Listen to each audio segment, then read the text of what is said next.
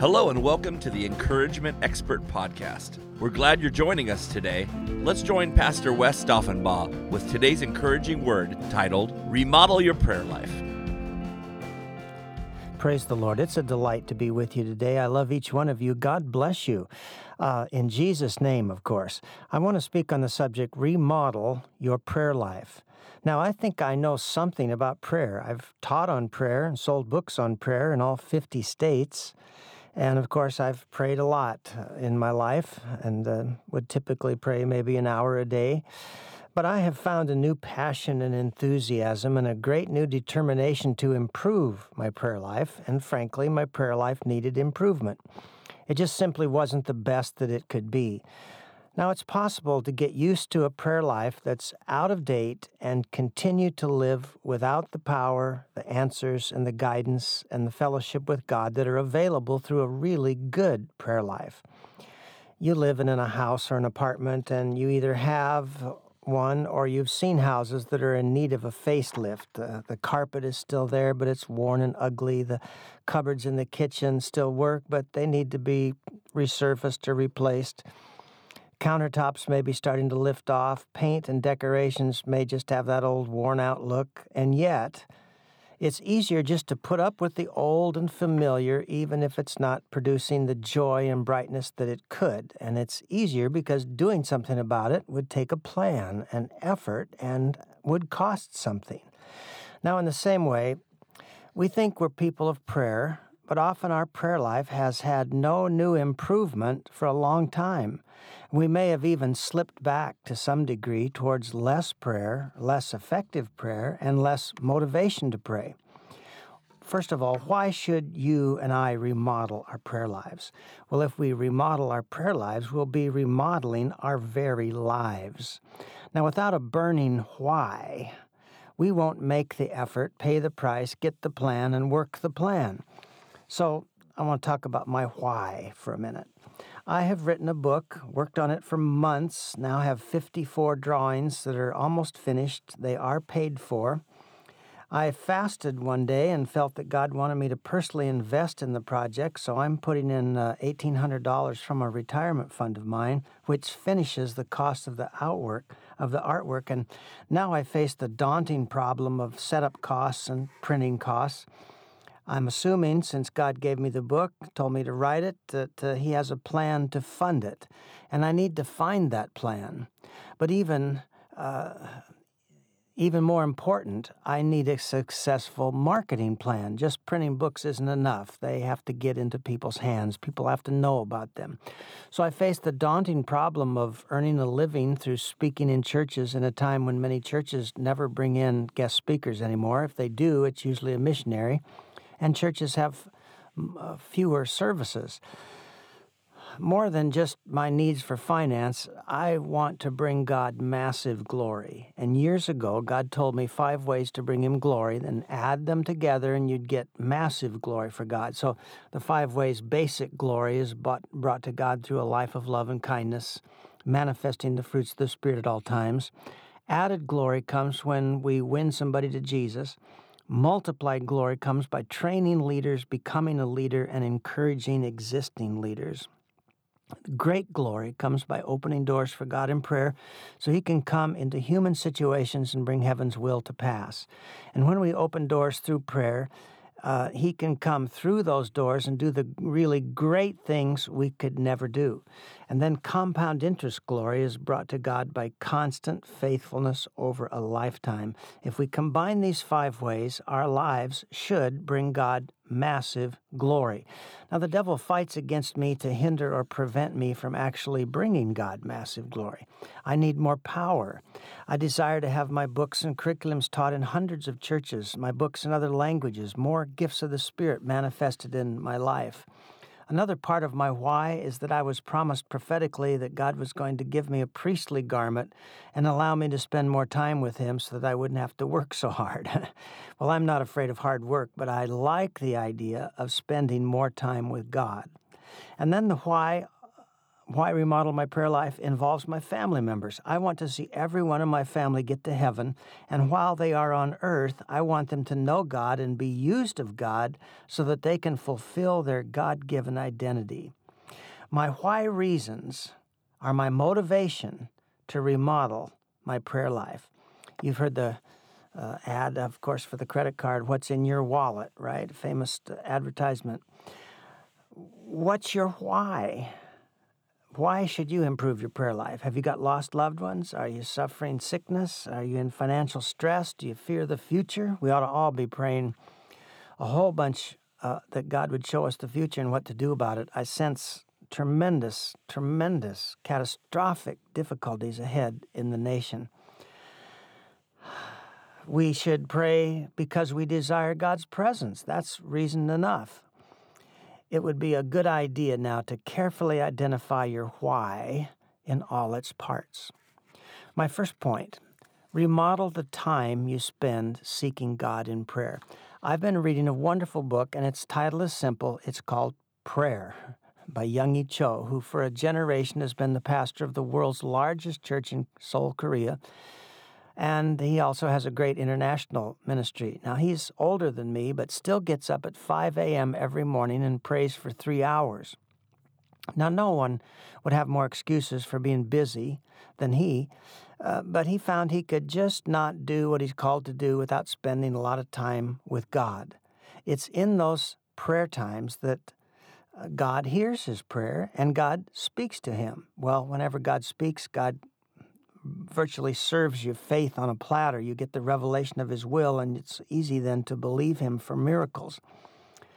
So his church has all-night prayer meetings every Friday night. I think every morning of the week they have early morning prayer meetings. And then they have Prayer Mountain, which is 50, 60 miles from their church, but it's just a big retreat center where thousands go all the time continually to fast and pray. And so there's more prayer going up from that area of Korea than any place on the earth. Now, my old prayer life involved praying in bed. I've always liked to wake up early and pray in tongues for quite a while, sometimes for hours if I'm going through great difficulties because of... I've been in car wrecks and tractor wrecks, and it just bothers me when I kneel to pray. My back starts bothering me after just a few minutes. So I have to walk and pray, sit and pray, or lay on the bed and pray. However, praying in bed isn't working very good for me anymore. It needs to be remodeled. I used to be able to just lay there and pray for an hour or two, but lately I've been, more prone to get groggy or go back to sleep. And so the first thing that I remodel is this. I'm setting an alarm. I've been setting it at 5:30, but I'm going to change it to 5. But anyway, that's been working. I'd get up, make a cup of coffee, and sit at the table or a couch with that coffee, and then just... I've been reading the Bible. The Passion Translation is just a wonderful translation. And I've been reading that with a notepad and, making notes. Maybe I'll read the Bible for about an hour, meditating that way. And then I pray through my prayer lists. And when I've prayed through all those things I'm believing God for, then I pray for the things I'm believing to open a door for God in prayer. I pray about the southern border problem. I pray about justice, coming back to the Justice Department, and things of that nature, praying for our nation. And then for other nations in the world, that there'll be a great revival. Now, Pastor Cho goes to bed real early so he can get up early. And there's just no way you can get up early in prayer. If you don't go to bed early, you can't get up early. So by going to bed early, you prioritize prayer as the most important thing in your life. And really, it's the most pleasurable, comforting, hopeful, encouraging thing. When you have a really great prayer time in the morning, you feel like you and God are going to conquer the world together. So you see, if you get up early and pray in that quiet time, That's before the activities of the day heats up. You remember the manna that fell in the Old Testament would melt when the sun got hot, and so they had to gather their manna early. Well, in the same way, your spiritual manna sort of evaporates when the activities of the day heats up. Now, I've always known that, but I tell you what, it's my remodeled prayer time is working great when I set the alarm, and I'm determined to get up, and coffee is helpful. And but instead of laying in bed, I'm really having wonderful devotions with the Lord. Now, I haven't found a church locally that has all-night prayer meetings, but if I can, I will attend corporate prayer meetings as well as my early morning times. The reason to be involved in corporate prayer meetings is that exponential increases result when people pray together and are unified in the Spirit. In the Old Testament, God said that one could put 1,000 to flight, but two could put 10,000 to flight, Deuteronomy 32:30. And in the New Testament, Jesus said, "Truly I say to you, whatever you bind on earth will be bound in heaven. Whatever you loose on earth shall be loosed in heaven. Again, I say to you, if two of you agree on earth about anything they ask, it will be done for them by my Father in heaven. For where two or three are gathered in my name, there am I among them." Matthew 18:18 and 19. Now, Pastor Cho says that binding evil forces on earth is more effectively done as a group. And he uses these verses to say that binding and loosing is best achieved in the context of group prayer, because praying with two or three comes immediately after Jesus speaking about binding and loosing. Now, there's a personal guarantee of God's presence being manifested when we're in agreement with another believer. What about just sitting in the Lord's presence? When you pray, of course, you can lay down on the floor on your face, you can kneel, you can just sit and talk to the Lord, and that can be very effective. Now, one prophetic man that I've known for years sent me a short prophecy. It was several years ago, but the Lord spoke to him and said, "Mike, tell W.D., Wes Doffenbaugh, in other words, that I haven't forgotten or forsaken him. I have always loved him and continue to love him even now. I have always enjoyed spending time with him, sometimes doing nothing but just quietly sitting with Wes. In fact, some of the sweetest times with Wes have been when we do nothing but sit together. Striving and struggling get in the way," unquote. Well, I've kept that in my computer as a prophetic word, but it means more now than when I first received it, because I am getting up and sitting quietly with the Lord, and you don't have to wail or scream or make it a huge striving effort. Just get up and enjoy God. Get up and enjoy His Word. Go over the things you're believing God for. Make your long prayer list. And you know, in the book of Revelations, it says that the angels have incense to offer before the throne of God, and it says the incense is the prayers of the saints. And then another verse, it says that the angels mix incense with the prayers of the saints. And as I meditate on that, I believe the Lord showed me that incense is supposed to be very fragrant and sweet-smelling. So our prayers, when we offer them to God, can just be fragrant.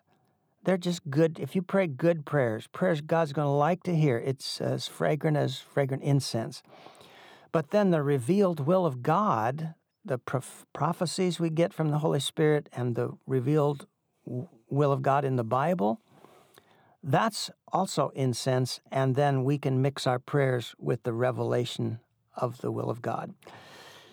Now, God's going to enjoy spending time with you when you arise to seek Him. If you sit with a cup of coffee to keep you awake, Jesus will be sitting there with you. Probably won't see Him, but you'll sense His presence. My second way to remodel my prayer life is remodel your prayer life with a violent determination. Now, Jesus said this kind of strange verse, "From the days of John the Baptist until now, the kingdom of heaven has suffered violence, and the violent take it by force," Matthew 11:12. Now, there are various interpretations of what this means, but I have a new joy in this scripture. You know, when you get a new insight into something that you've read before, never meant too much to you because you didn't really get it, and then suddenly you get it, and it means a lot. Well, I think this means that violent people persecute us, see? There's one kind of violence comes against us, but then we have our own kind of violence in our desire to possess the kingdom realities of God's presence and power. So our own kind of violence is a good and spiritual kind, and we need this kind of personal violence. Now, when Paul defended his apostleship, he said that he served God in weariness and painfulness, in watchings often, in hunger and thirst, in fastings often, in cold and nakedness. That's 2 Corinthians 11:27, the King James Version. Now, what does it mean he served God in watchings? That's where you have the all-night prayer meetings. That's what that means, is that he prayed all night. And then, of course, he was treated violently in persecution and imprisoned and slandered and threatened and beaten sometimes and all that. But he had his own version of violence because he'd often pray all night, and he'd often fast, and he was just determined that, see, the violent take it by force. So he was determined to lay claim to the fullness of the kingdom promises and God's presence and power. In Korea, Saturday is a work day for most people, so when they pray, they have their all-night Friday night prayer meetings, then they have to get up and go to work without a night's sleep. And so that's an example of our spiritual kind of violence. Now, you can use this when you start to fast and you start to get hungry. Your stomach's going to say, I'm hungry, better eat something. And you have to say to yourself, I'm violent today. I'm going to show some violence. and I'm not going to eat. I'm going to fast and honor God and seek God. See, if you don't have that kind of violence, you don't seek God much, you don't fast much, you never push yourself to stay up all night and pray. All right, so we suffer violent persecution, but we take the kingdom with forceful determination. Now, Pastor Cho quoted David, King David, said, "I will not sacrifice to the Lord what costs me nothing." And so when we are pushing ourselves to fast or to pray early, get up, even when you're tired, set that alarm. Well, that costs you something, but that means it's a good, worthy sacrifice to the Lord. Now, Jesus himself suffered violence, but he also sought the Father with forceful determination, and he often got up early, very early to pray, and went to a solitary place to pray. And sometimes the Bible says he prayed all night, such as the night before he chose his 12 apostles. You and I will have to decide if we want to take the kingdom in fullness by forceful, violent determination. You remember the story in Genesis where Jacob wrestled all night with an angel? Now, he said, "I will not let you go unless you bless me." What a strange scripture. I'm sure the angel could have body slammed him and struck him dead, but somehow God allowed that angel just to wrestle with him, and the Bible says that the angel couldn't overcome him and finally said, "Let me go," and he said, "I won't let you go until you bless me." Very strange scripture. But you see, Jacob wasn't a sissy when it came to getting the Lord's full blessing. He was showing that good kind of spiritual violence. He was determined to save his family from destruction by Satan, because that night that he prayed like that, prayed all night by wrestling with the angel, his brother was coming to meet him with 400 armed men. Esau had vowed to kill him years before. Now he was coming to meet him with an army. And Jacob was just determined that he was going to get God's blessing and protection for his family. Now, we might be allowing ourselves to act and live like weaklings when we could be taking the kingdom by force. So a remodeled prayer life should include some all-night prayer meetings. And Pastor Cho writes, "It will take violent dedication to prayer to bring the power of God into our lives. The violent earnestness will be most evident in our discipline to pray. Power in prayer takes much time. For this reason, we must set priorities for our time. Many things will crowd around us to keep us from spending the time necessary for developing power in prayer. By God's grace, we're able to take the prize of power-packed prayer if we have the proper attitude. Now, my third point, a remodeled prayer life should increase in specifics. Answers to prayer can be delayed if they're too general for the Lord to answer. Well, I've known this for years, but things can come into sharper focus, and then you can suddenly realize, you know what, I bet a bunch of my prayers are delayed because I haven't been very specific. Now, Pastor Cho learned that as a young pastor when he lived in a slum. He was very poor. He owned nothing. And he asked God for a table, a chair, and a bicycle, and almost nobody had any possessions where he lived. But as he prayed, he felt that God gave him the assurance that his prayer had been heard. And so he was rejoicing, believing that God had heard his prayer. But something like 6 months went by, and there was no delivery. And so he said, Lord, I know you heard my prayer, and I believe that I've received. But I'd like to actually take possession of these things before I die. The Holy Spirit spoke to him then and told him there were so many kinds of tables and many kinds of chairs and many kinds of bicycles, and that his prayer was too general. And God told him the delivery could not be done until he told God more specifically just what he wanted. So he said, I want a table made of Philippine mahogany. I want a bicycle made in America with gears. I want an office chair with rollers. Well, it wasn't long before he was hired to help load a truck. And I believe that it was someone related to an American missionary that was moving and needed the help. 3 items would not fit onto the truck, and they were given to Young Cho as his payment for helping load the truck. They were a table made of Philippine mahogany, a Schwinn bicycle made in America, and an office chair with rollers. And so Pastor Cho is as specific as possible all these many years later and always teaches everybody else.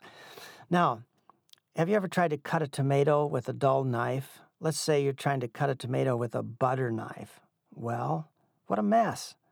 But if you have a real sharp knife, it's so easy. Now, what if your requests are sort of dull? They haven't been sharpened with by being specific. They're just too general. And God wants to receive the glory for the answer, but if we're too general, we might not even attribute the answer to God, and that would rob him of his glory, and it'd be dangerous for us to be ungrateful and not recognize his hand of blessing.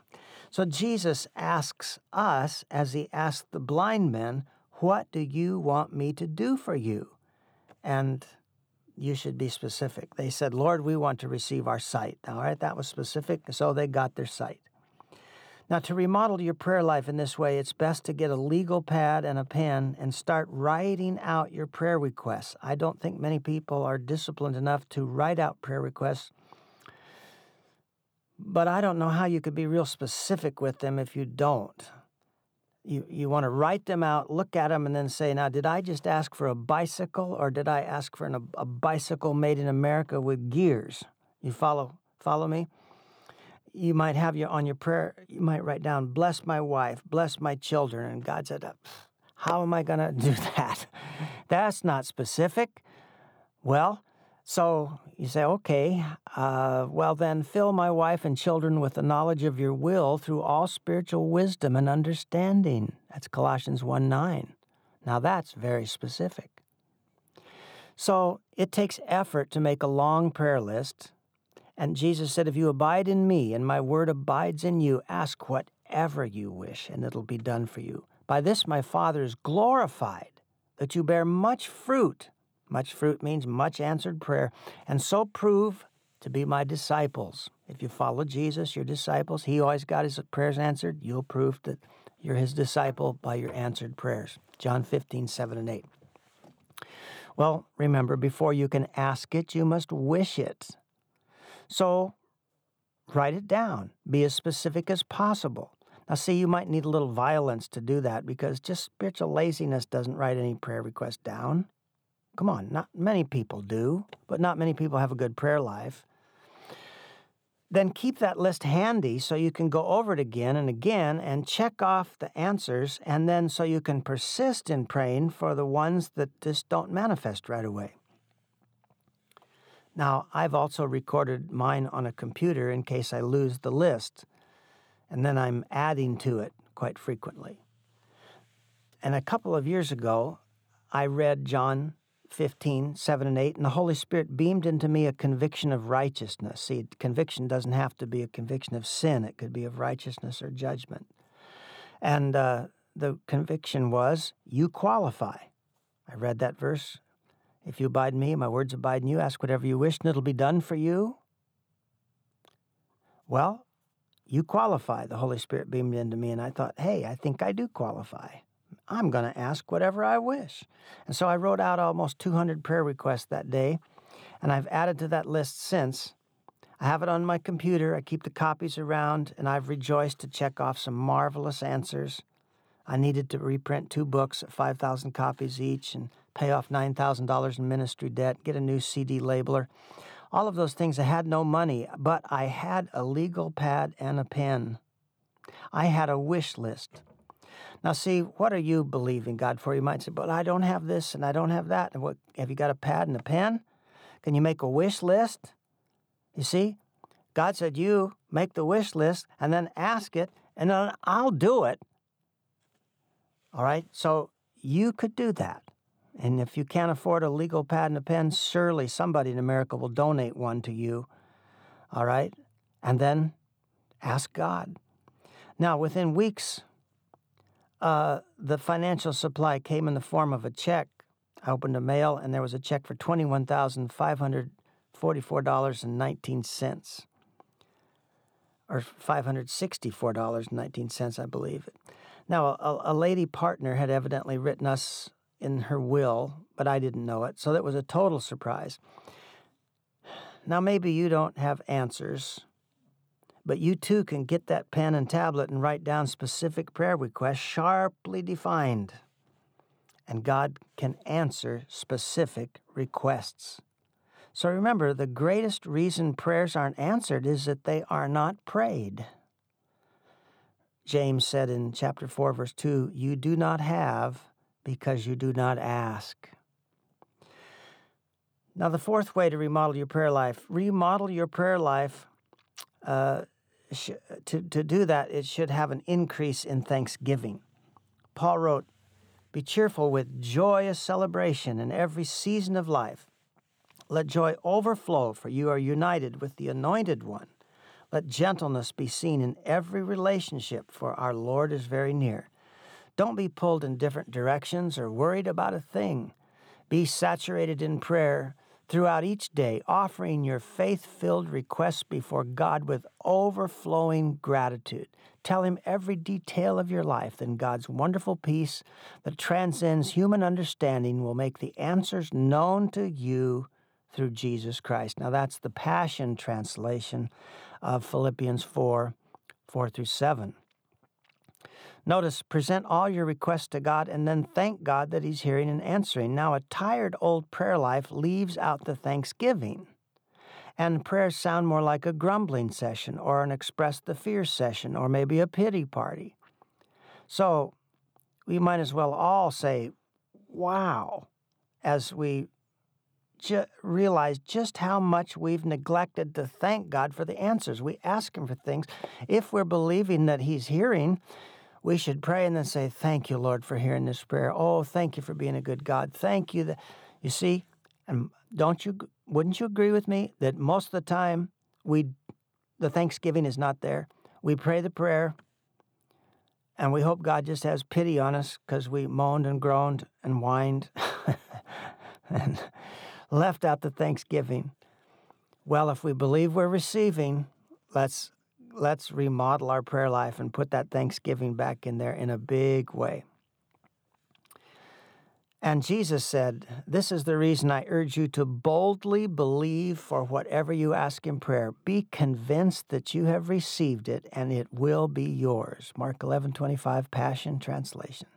So if we believe we have received the answer, if we believe God has compassionately heard our prayers, then we should thank God with abundant thanksgiving. And this thanksgiving should continue throughout the day. And that drives away worry, fear, and unbelief. And since God responds to faith, but not to whining, let's remember that as we go over our petitions and prayer lists. So we thank God for hearing, for loving us, for delivering us, for helping us, and for sending the answer. My fifth point, remodel your prayer life by actively seeking to find the answer God has sent. Actively seek, don't just ask. Now, Jesus said, "Ask and it will be given to you. Seek and you will find. Knock and it will be opened to you. For everyone who asks receives, and the one who seeks finds, and to the one who knocks it will be opened." Matthew 7:7-8. Years ago, a man named Don Cox taught me this statement: "The miracle rarely comes to the desk where you're pounding your fist. God hears your prayer and parachutes the answer in. It usually lands in the bushes somewhere, so you have to go look and find it." So he taught us to pray and then to rejoice and thank God that our prayers are heard, and then to go looking for the answer. And he said that looking is the most fun part of prayer. Now, when we look expectantly, you see, it's an act of faith. It's a demonstration of faith, and it shows we believe that God has heard our prayers. Now, Don was just filled with stories about how the seeker finds. He'd always say that, the seeker finds. And he told of needing several thousand dollars for his television program, The Hour of Hope. He was a pioneer years ago when Christian television first started. And the program was going to be put off the air for lack of payment. And he prayed, and he told his wife that he was going to go look for a miracle. And he went walking, looking for money on the street. He was just believing God sent it, and he's looking around everywhere. And as he walked, he felt a hand go into his side coat pocket. He turned around to see who was there, but no one was there. And what was put in his pocket was a great big roll of money. And so as he walked along, a hand went in his other pocket. And he whirled around, but no one was there. So as he continued to walk forward, and it put another roll of money in his pocket. So the next time the hand went in, he grabbed the wrist. And as he whirled around, the invisible angel that was doing that, the hand just slipped out. He couldn't, he's a big, strong man, or was anyway, but he couldn't grip the angel's hand. It just slipped out. And he had run up and down the street looking in doorways, but he knew that it was an angel when he grabbed the hand and whirled around, and yet it just slipped out. So then he said he just walked in a daze, and the angels repeatedly put tightly rolled up bills into his pockets. And when he got home, he took out the money and threw it on the table, and it was rolled so tightly that the rolls just exploded, like when you'd cut open an insulation, a roll of insulation. You know how you cut it open and it, poof, it just air adds to it and it expands. So money was rolling all over the table and off onto the floor. And his wife was just shocked. She actually thought he must have robbed a bank. Well, Don was just full of stories like that. And so that's one of the chapters in my book, Faith Concepts of Jesus, is that the seeker finds. But you know, it's easy, my friend, listen to me, it's easy to slip back into prayers that have no seek in them. Now, once when I had a skipping heart rate for 19 months, I prayed and asked God for some natural substance that would bring my heart into rhythm. And then I looked, I searched, I read, I went to health food stores, and I finally found Noni juice, N-O-N-I, Noni juice. I drank a bottle, a 32-ounce bottle, in 3 days when I moved from Omaha, Nebraska, out to Chehalis, Washington. By the time I got there, my heart was in rhythm. That was in 1998. It's been in rhythm ever since, 21 years. Now, we should ask ourselves, is this the kind of prayer request that I can actively look for my miracle? I preached on faith in Brookville, Ohio years ago, and Then 2 years later, I came back to that church to preach again, and I had preached on faith, and I had preached, you got to look for your miracle. And so a lady ran up to me. She said, you got to hear my story. One night I was out of dog food, and my work shoes were so worn out, I could not wear them another day. I needed a 50-pound sack of dog food, and I needed new shoes. My big old dog was out of food. So I prayed and told the Lord what I needed, and then I thanked him. And then she said, I got in my car and went looking for money. And I saw money blowing across a vacant lot. I got out and began to pick up the money, and a lady saw me and said, is that your money? And I said, no. So she picked up a bunch. But I got enough for a 50-pound sack of dog food and a pair of shoes, and Walmart was having a sale and had 2 pairs for the price of one. So I got 2 pairs of shoes. Now, both of those stories are true, and they should make us wonder how many miracles we miss because we didn't go looking for them. How many of you know most people would, if they didn't have dog food, would not pray, rejoice, get in the car, and go looking for money? Most people wouldn't walk down the sidewalk looking for money, believing that God has some miracle way to send it. Now, I don't know how you're going to look for. When I looked for answers, some natural substance that would bring my heart into rhythm, I went to health food stores and I read books, but I looked. I believed that God had it for me. So check out your prayer list and see which ones can you show your active faith that you believe God sent it and it's out there somewhere and you're going to find it. Well, if you were praying for a job, for instance, then you'd want to certainly go looking. You wouldn't want to just sit by the telephone and wait. And so a remodeled prayer life would include a new seeking of God himself, because we don't want to be satisfied with just an abundance of answers and things that we pray for. To be really filled with joy and all that brings comfort, satisfaction, and life, we'd need to find increasing fellowship with God. So as we remodel our prayer lives, we should seek God himself. And the psalmist wrote, you have said, seek my face. My heart says to you, your face, Lord, do I seek. Psalms 27:8.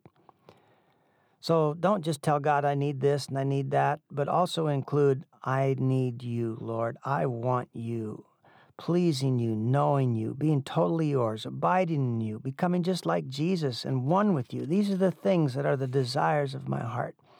Coach me to think right, desire right, and do right. I want to hear your instruction.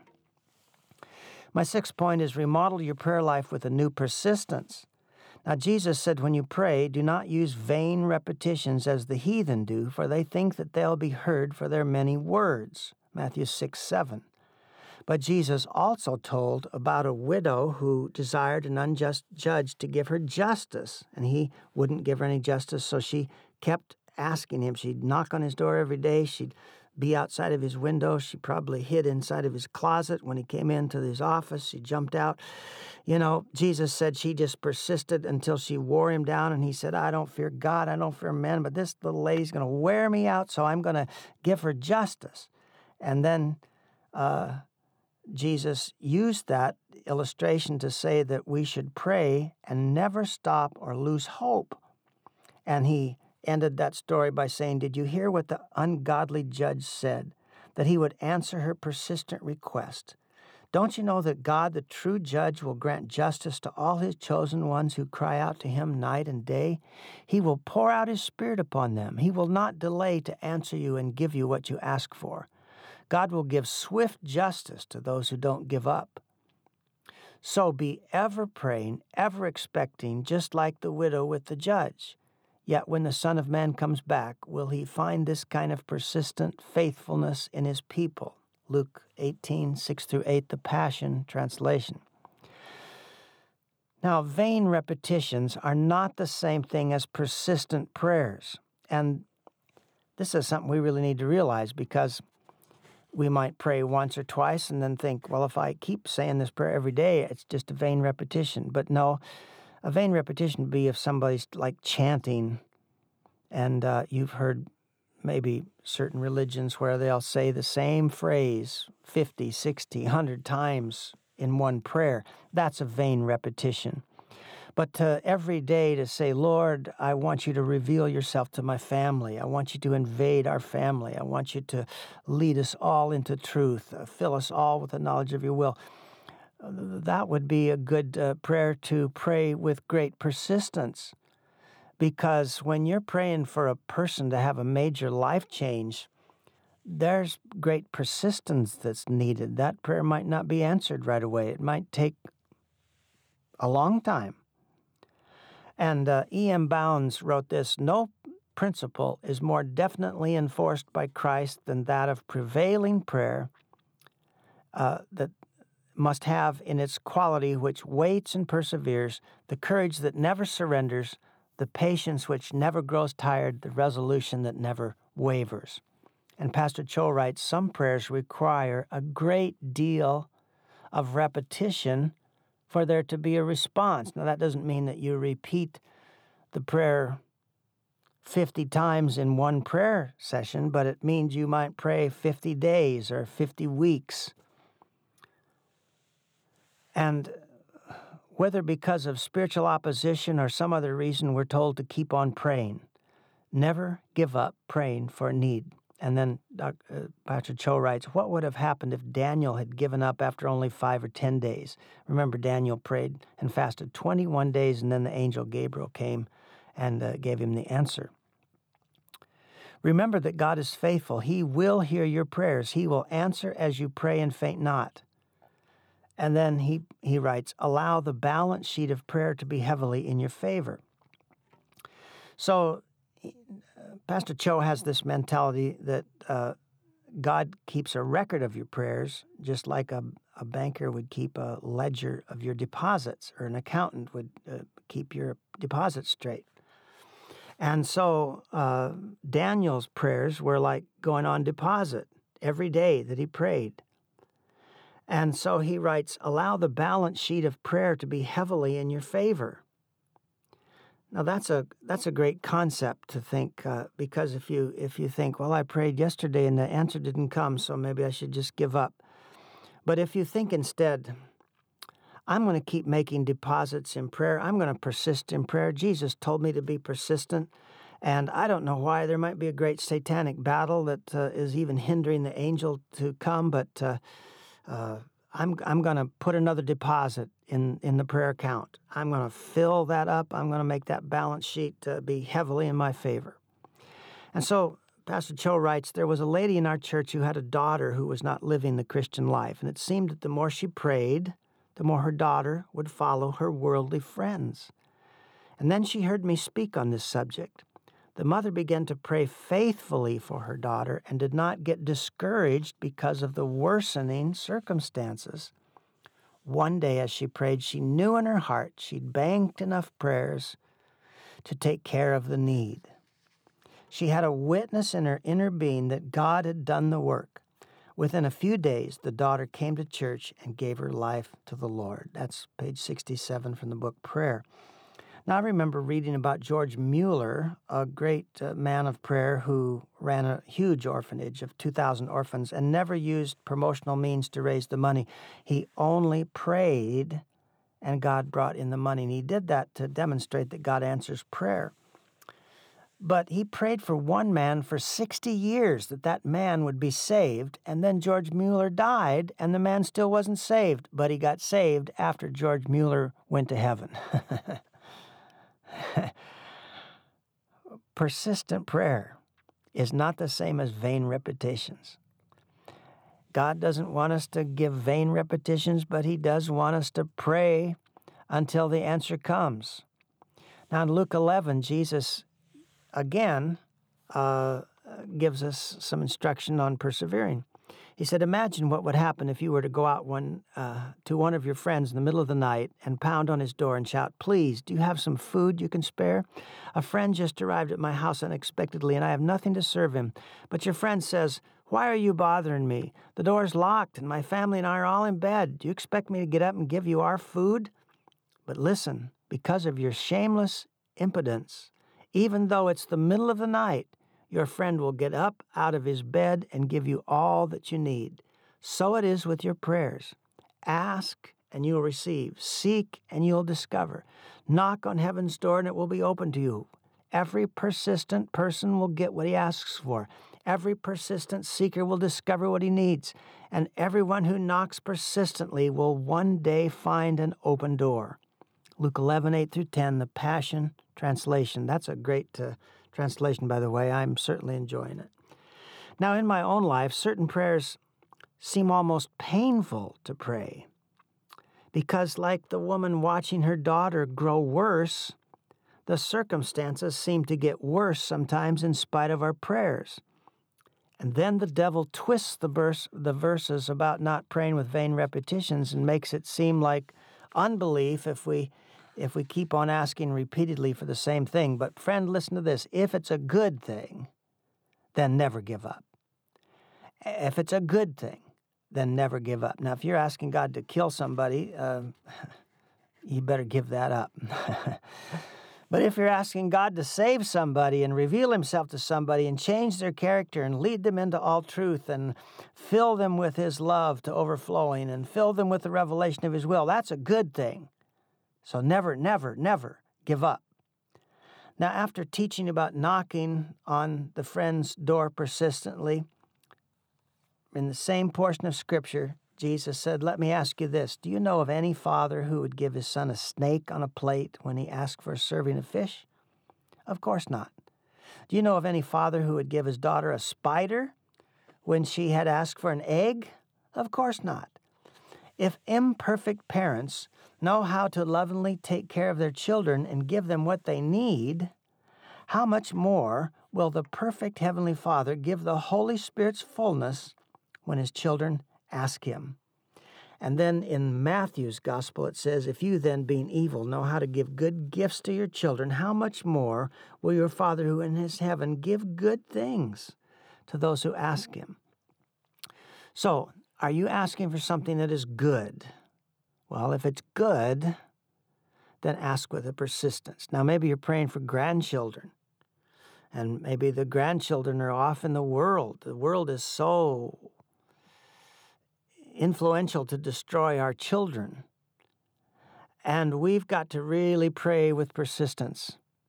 But then you ask yourself, is this a good thing? Well, Jesus said God will give good gifts to those who ask him.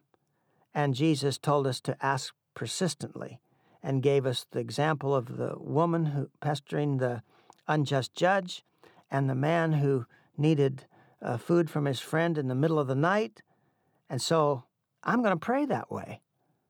Now, in my prayer life, that needed to be remodeled.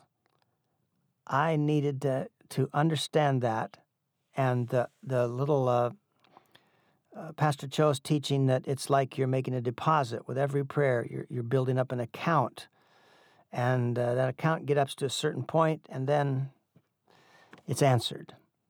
That's a great mental concept to have. Now, my seventh point is remodel your prayer life with the power that comes from fasting and meditation on God's Word. Two different ways to get power. Jesus wants us to fast. He said in Matthew 6, when you fast, not if you fast. Fasting adds power to prayer in mysterious ways, and perhaps nothing shows more spiritual violence than adding fasting to your prayers. Now, let me ask you this. Do you know how your television works? You say, well, no, but you know how to turn it on. Now, do you know how your car engine works? Probably not, but you know how to turn the key or push the button if it's a more modern car and have your car come on.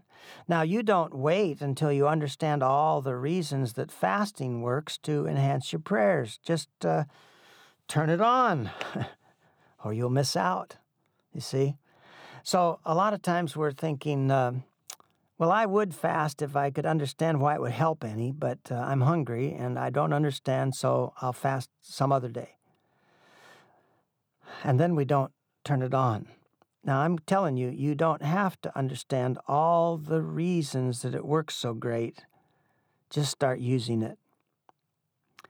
Well, if someone says, why do you believe in fasting and prayer? You could give them an intellectual answer, or you could just say, because it works. Now, Dr. Cho writes, fasting combined with prayer not only brings clarity of mind and spirit, it enables us to better hear the voice of the Holy Spirit and to be sensitive to His leading. It is also important for gaining spiritual and material victories. And then he adds this. He says, the desire for food is basic to all living creatures. It's one of the strongest motivational forces at work in the body even before birth. Babies are born with the natural instinct to reach out for the mother's breast. If we can combine this intense natural desire with our natural spiritual desire for communion with our spiritual source, then what results is a much greater intensity.